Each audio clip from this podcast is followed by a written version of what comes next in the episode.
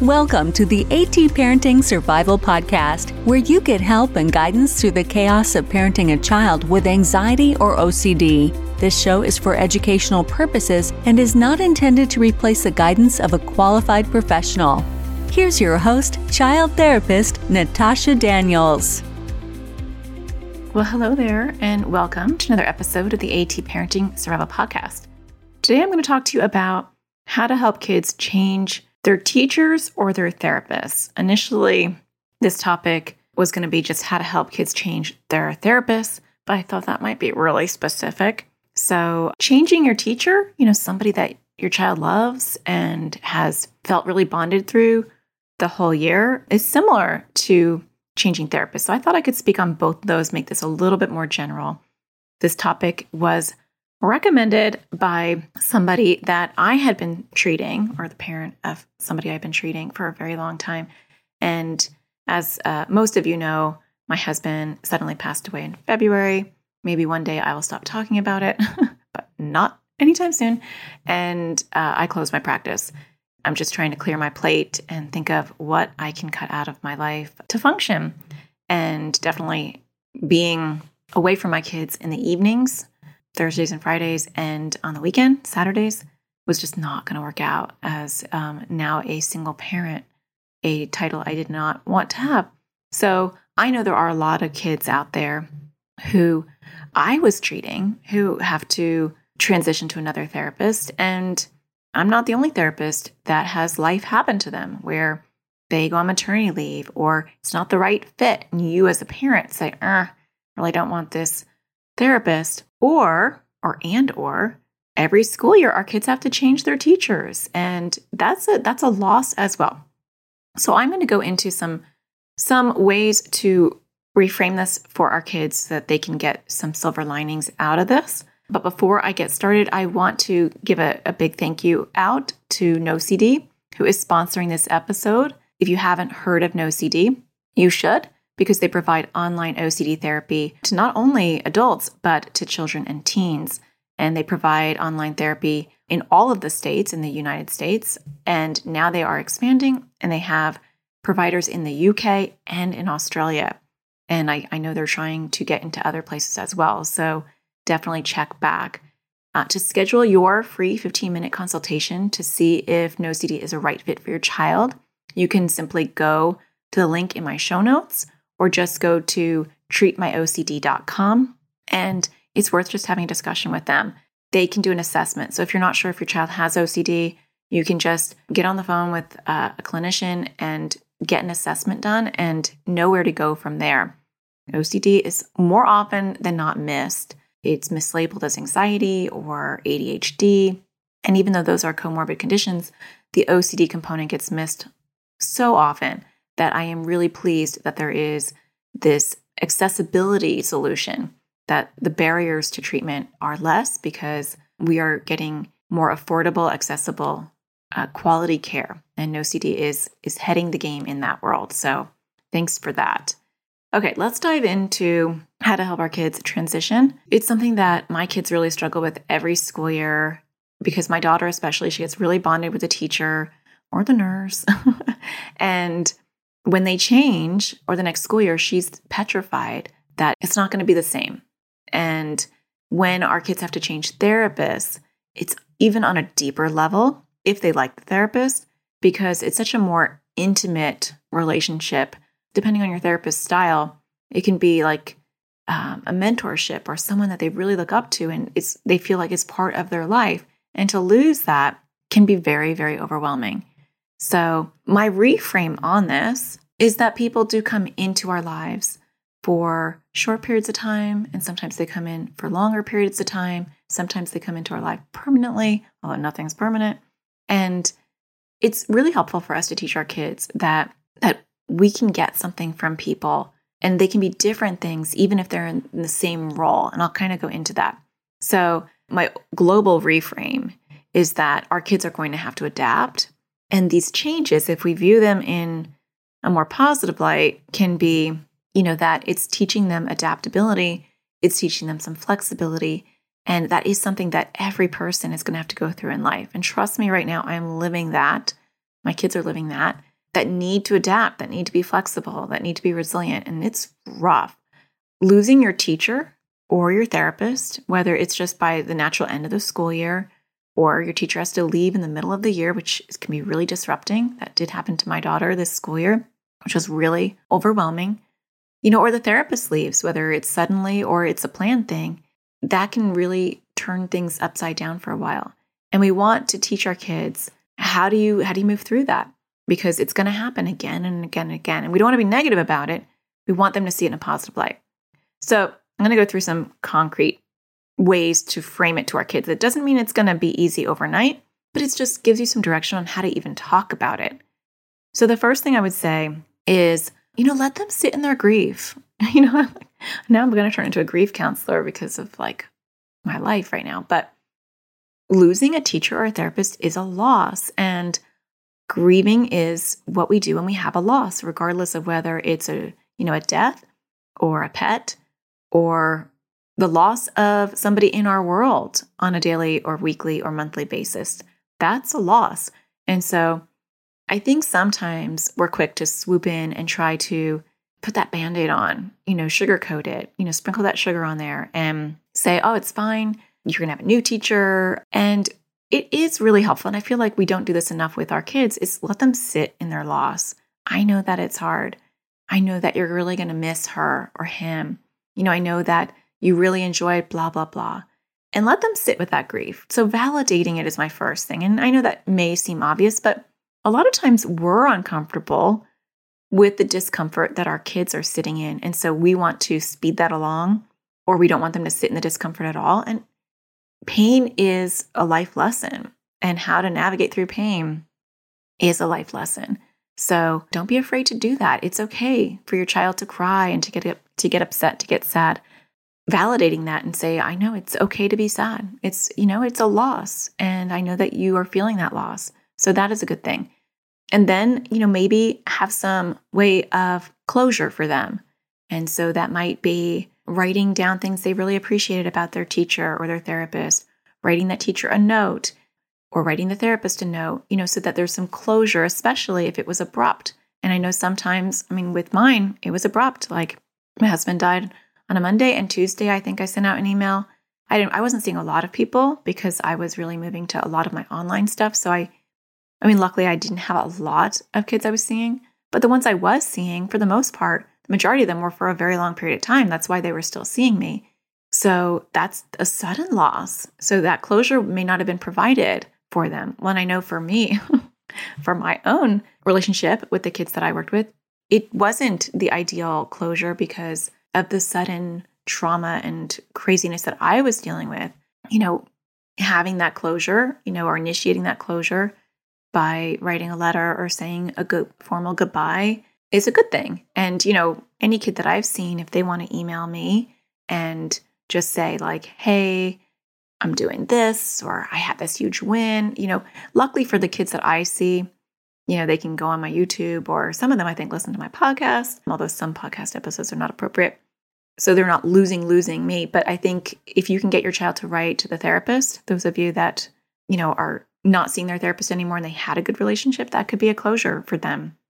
And uh, those kind of ritualistic gestures are helpful. I mean that's what we do even in grief. We write letters to the person that we lost and we deal with that through communication. Okay so the next step is really letting them know that it won't be the same I think a lot of times we try to convince our kids about how it will be the same. We talk about how, you know, this teacher is going to be just as great or this therapist is just going to be as wonderful. And it is really good, again, to acknowledge it's not going to be the same. It's a different person. They're going to have a different style of teaching or they're going to have a different style of therapy. And when we do that preemptively, if we can, or reactively if we need to because it's already happened, that can be helpful as far as letting go of expectations. And so you might say to your child, you know, when you go to your new classroom or you go into your new therapist's office or your new session, because sometimes it's virtual, it's normal to want to compare. It's normal to say, this teacher, she kind of snaps at kids sometimes, and my other teacher never did that. Or this therapist doesn't tell weird, funny jokes. yeah, I don't, I don't really. And My new therapist doesn't. Whatever it is. And so we can preemptively say that to our kids that it's not going to be the same. And that can be really hard. And it's kind of normal to want to compare. But, you know, it's like comparing apples to oranges. Oranges and apples, they're all really tasty and they're good fruit, but they taste really different. And that's okay. You can like both. So giving them that that understanding that that's going to be an inclination and how to work through those feelings because remember they're kids and so they're not going to necessarily understand why they're having these feelings where you as an adult might understand that right like if you you know you have one best friend and then you move away and then you're developing a new friendship and you might say oh you know she doesn't let me talk as much or she doesn't call me as much you're going to realize i'm really comparing them because i'm grieving the loss of my other friend and it's not about this new friend, it's about my loss. As an adult, many adults will intuitively get that, the insight. Kids won't. And so we want to share that for them. The next thing to talk about if the teacher left in the middle of the school year, or if you're shifting therapists, we really want to make sure our kids understand that it's not their fault and it's nothing personal.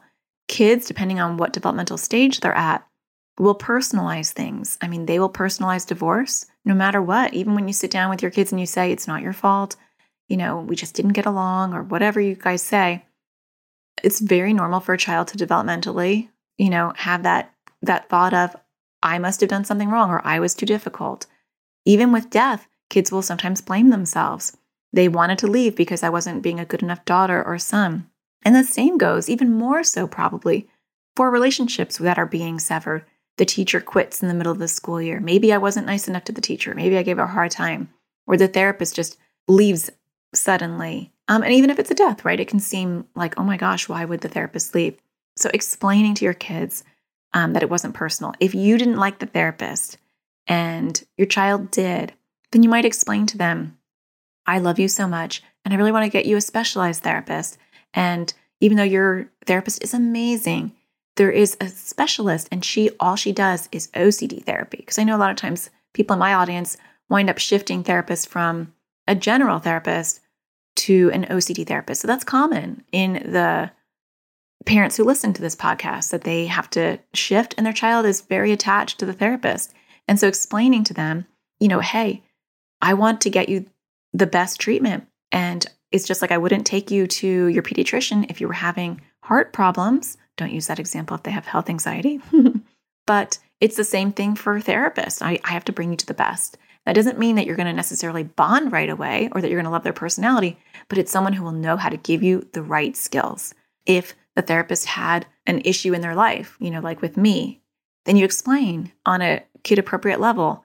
You know, when someone dies, it's really overwhelming and she only works nights. And so she loved you, but she has to take care of her kids. That's a priority or she's pregnant and you know when you're pregnant you get really tired and really fatigued and just you know going to work every day is going to be really rough so whatever the situation is you really even if you think your child gets it even if your child's a teenager just be sure to touch on it because you'll be surprised at how often people personalize things especially if they have social anxiety or moral OCD where they think that they're a bad person.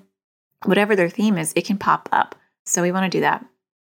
Um, the next thing we want to do is we want to watch out how we talk about the loss because not only is it a loss for your child, but it's a loss for you, for, for your family, depending on the level of involvement that you had with the teacher or the level of involvement you had with a therapist. Or you might just be sad for your child. So maybe you weren't really involved with the teacher, but you're so sad for your child. And so we can vocalize that. We can say something like, there'll never be a Mrs. Brown again. You know, gosh, Mrs. Brown was your best teacher. I don't think you'll ever get a better teacher than her. For our sensitive, anxious kids, that message, even though it's just a comment, can really be taken to heart. So we have to watch that. Or we might say that about the therapist like, you know, that therapist was the best. You're not going to get that again. We'll never get another whatever. And even though that may be true, I'm just kidding. you don't want to say that or reinforce that because it really isn't true. This is what would be helpful to reframe to your child. And this is how I talk about this is that we get something different from each person in our lives. And I'm not just talking about teachers and therapists, I'm talking about any interaction that we have with people. And sometimes we learn life lessons from a very quick interaction. You might have a, a, conversation with someone talking to your kid now, right? You might have a conversation at um, the playground, or you might talk to a grown up or one of your friends' parents, and they might say something to you that's so powerful and amazing, and it might really impact you for the rest of your life. But it was a five minute conversation. And that's the only interaction that you're ever going to have with that person, but they're going to impact your life forever. And when it comes to a teacher or a therapist, it's a longer term relationship, but it's also, we still have multiple teachers, many therapists, many people, many friends that come in and out of our lives. And every therapist, every teacher is going to teach you something different. So even if you have a teacher that's teaching you the same information, they're going to do it in a different way. Or if you have a therapist who is another anxiety or OCD therapist, they are going to come from a different perspective because we are all different people and we all explain anxiety and OCD differently.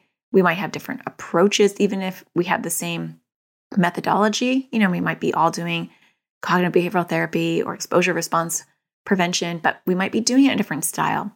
And so explaining that to our kids again helps give them permission to feel like, oh my gosh, this is so different. Because then they go, yep, my mom talked about this or my dad talked about this, and this is going to feel different. And to look for the new lessons and and telling your kids, I get it's going to be hard. You're not necessarily going to bond right away with this new teacher and or this new therapist. It's not going to happen and that's okay. It might and that would be amazing, but don't expect it to.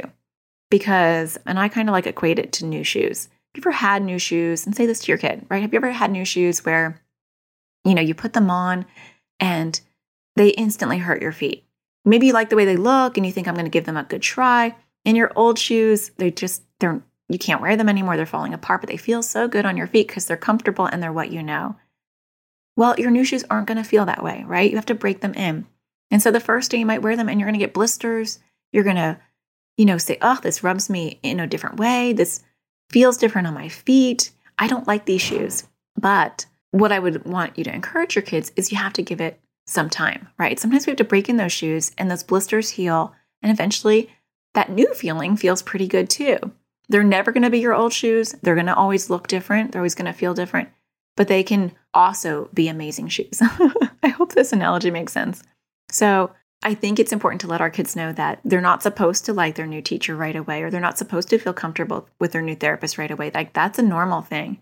But Look for the new skills. What's one thing that you actually really do like about your new teacher? And so as they progress and they are dabbling their feet in their, you know, the beginning days of their new school or their new classroom or their new online therapy sessions or in-person therapy sessions, you know, give them some space, but after a while you might want to say, I know that they're not your old therapist or I know that's not your old teacher, but I wonder if you can I spy something that's kind of cool and different about them than what you had before. That doesn't mean that it's better than, it just means that it's different than.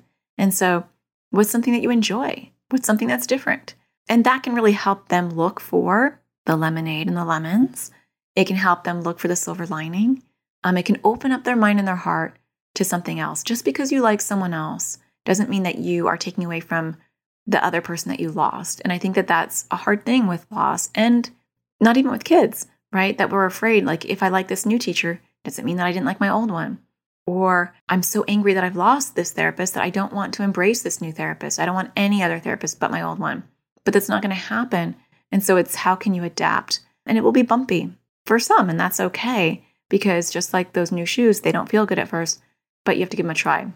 The last thing I would say is see if you can soften this by getting them to kind of acclimate to the new teacher or therapist before they actually have to start working with them. Now, sometimes that doesn't happen, and so life is not always ideal. But if it's a new teacher, it's a bit easy because most of the time they have a meet the teacher night. I don't know with the new world that we live in, but even if they don't, reach out to the teacher and just say, I have an anxious child, you know, and they they really do better with planning. And so can they Zoom with you or FaceTime you before they go to school? Or can they come into the classroom? Whatever is going on in your world, in your school, can they get their eyes on that teacher for a little while before they actually have to show up in the classroom? That really helps. Now, sometimes I wouldn't think about doing that for a therapist, but when I was doing therapy, which wasn't that long ago, um, but it's getting farther away now, I always met with parents the first session, and then I would tell the parents before I meet your child next session, therapists aren't going to be able to do this. so I'm just giving you an example of what I did. But I would say, have them watch my YouTube channel, have them watch one or two videos. And I would normally send them links to appropriate YouTube videos. But I was like, that's a great way for them to get to know me without feeling overwhelmed. They can watch my video and so they can see my mannerisms, they can see what I look like. And so they know what to expect the first time they meet me. Now, just because a therapist doesn't have a YouTube channel doesn't mean that you can't do something to also soften the blow of a totally new person. So you can pull them up on a website, go to their website and pull up the picture. You may not think to do that, but that actually really helps your child. What do they look like? Some kids won't ask about that, but they might wonder about that. So go to their website and pull up their picture. If they have a video on their website, play the video so they can kind of see their mannerisms. You can also ask the therapist for the first session, can we just do a meet and greet? That's really helpful. So if your child's really anxious, and then you say to your child, the first session is literally just for you to get to know them. And then you ask the therapist, please, like, can we just have the first session literally just building rapport? Because they're really anxious, they really like their other therapist. And that can really help lower expectations the first time because there's no there's no clinical things happening. The therapist might be kind of assessing your child and how they engage and stuff like that, but there's no active clinical stuff happening. And so it's like a safer transition to the next therapist. So don't be afraid to advocate and say that. Therapists normally would be more than happy to give you a session or two just building rapport. They might already do that. Some therapists, they don't jump into it, but having that set expectation helps reduce the stress and pressure on the therapist to you know make sure that you feel like it's being productive and they're doing something moving towards clinical stuff because as therapists we can feel pressure also reduces any expectations and pressure from your child because you say i talked to the therapist. This first session is literally just getting to know you. Hey how about you get your art together and show her all your art? Or hey bring your guitar. We can show her how you play your guitar. Let's go grab the dog and we'll introduce her to all the pets in the house. You can even have a plan with a therapist that say, these are the things that he or she is going to show you so that you guys can get to know each other. Or maybe you play just games the first session with the understanding that you're building rapport. But I do feel like it should be somehow related to connecting. So, playing a game, unless it was a game that is like a get to know you game, I probably wouldn't be as gung ho about because I think it's just getting to know them, getting them to talk about the things that they like the first session. So, I hope that helps a little bit. I know firsthand that change is hard. I mean, I'm in the middle of drowning in change right now, and I get it. It is really rough. Uh, change does help us become more adaptable and resilient. And it, unfortunately, there's a quote that I really don't like, but it is very true. And it says, I think, okay, I'm going to mess it up. Something about life. the only thing predictable about life is change. There's some there's more of a beautiful way of saying that, but that's pretty much the essence of it.